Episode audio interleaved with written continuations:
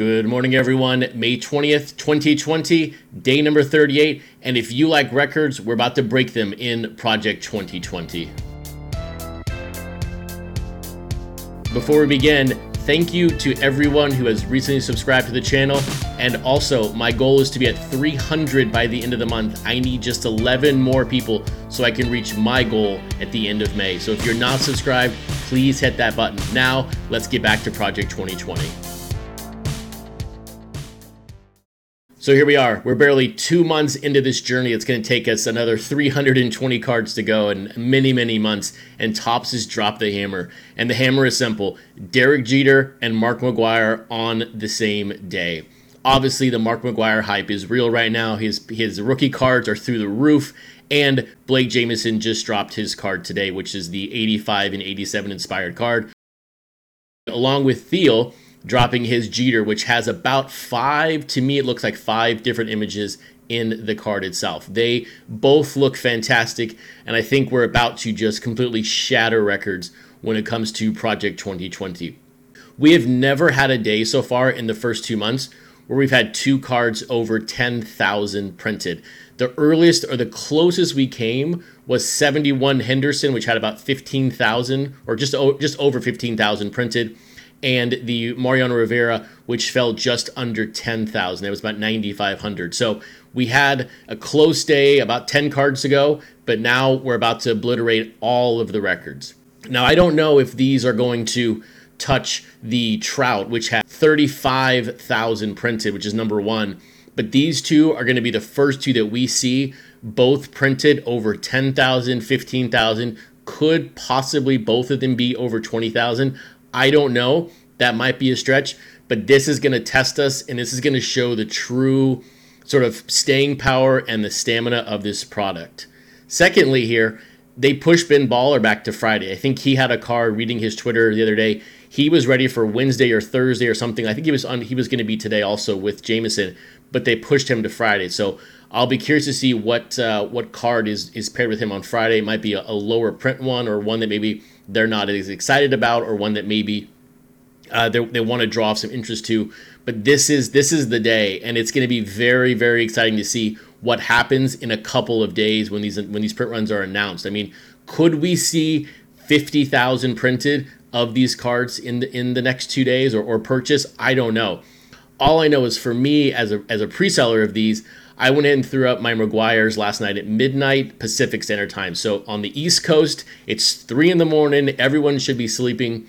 By the time I woke up at six in the morning, all thirty were gone. Within six hours, all thirty were gone. This is now my number one pre-order so far. And, and I'm and I'm keeping my pre-orders very low. I'm not trying to be the best. I actually kind of raised the prices a little bit. I removed uh, a little bit of the discount just to help me out on the back end, since I'm selling these for a little bit of a loss on the front end. But all thirty were gone. I went ahead and listed the Jeter before it was announced by Topps, about forty-five minutes. And I started filming this about nine fifteen in the morning Pacific time, so right when they were announced uh, on Topps dot com. And I already sold I already sold sixteen of them. So fifty percent of my allocation is now gone of the Jeters, and my McGwires have been gone since six this morning. So the demand for these is incredible. And so I'm very, very excited to see what happens with these two cards.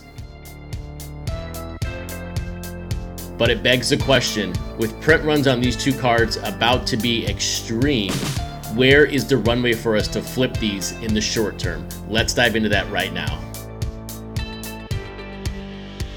So my whole goal with Project twenty twenty from the flip game perspective is how quick and easy can these flips be made? Now, when I'm buying these individual, I'm always buying ten extra of a card. So the first five or six I purchased, I just bought myself straight out. Now I've been doing pre-orders and then buying them, buying extras on top of that. But my my my thought process is always, how fast can I flip five of them to make my money back on all ten? So then I can sit on the other five or the other three and wait it out and see where the numbers end up. For example, last night I just listed up my sixty number sixty-five Gooden. They're going for about fifty bucks right now. I also listed up my sixty-one Ichiro for about eighty dollars. I think the buy now price is right around seventy, seventy-five. And then card sixty-two, which is my Maze. I think that's at fifty-nine ninety-nine Uh, no, sorry, that's at forty-nine ninety-nine right now. So both of the Ichiro and the Maze are just twenty cards ago, and we're seeing prices at fifty and about eighty bucks for these. Secondly here, the Gooden is now fifteen cards ago, and we're already seeing prices over fifty dollars. Does that happen with the McGwire and the Jeter? I don't think it happens in twenty cards. When you look at the Ben Baller, Mike Trout, the number one print card right now, it's been out now for over thirty cards. So that's card fifty-one. We're now into eighty-one and eighty-two, I believe. It's only now selling at thirty dollars. The runway, I think, for these cards is a lot shorter the higher print run, the higher the print run becomes. And that's just because there's more supply out there. Obviously, supply and demand, that's the very, very basic uh, discussion here and, and why these print runs are the way they are.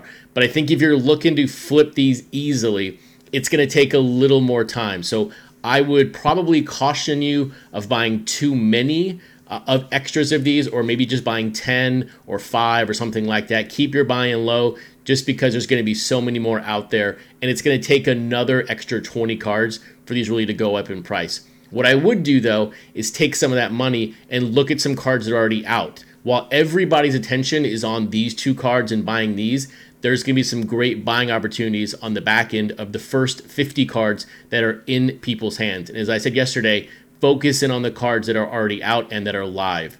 And I am sorry to disappoint here. I am going to give zero buying recommendations. I'm going to tell you what I purchased, and I've only purchased the two cards to flip, the Gwyn Natural and then the old Mana Land Koufax. I think those two are really good buys. I do like Natural. I like his style. He's sort of my second favorite artist when it comes to the twenty. Obviously, Grotesque is number one.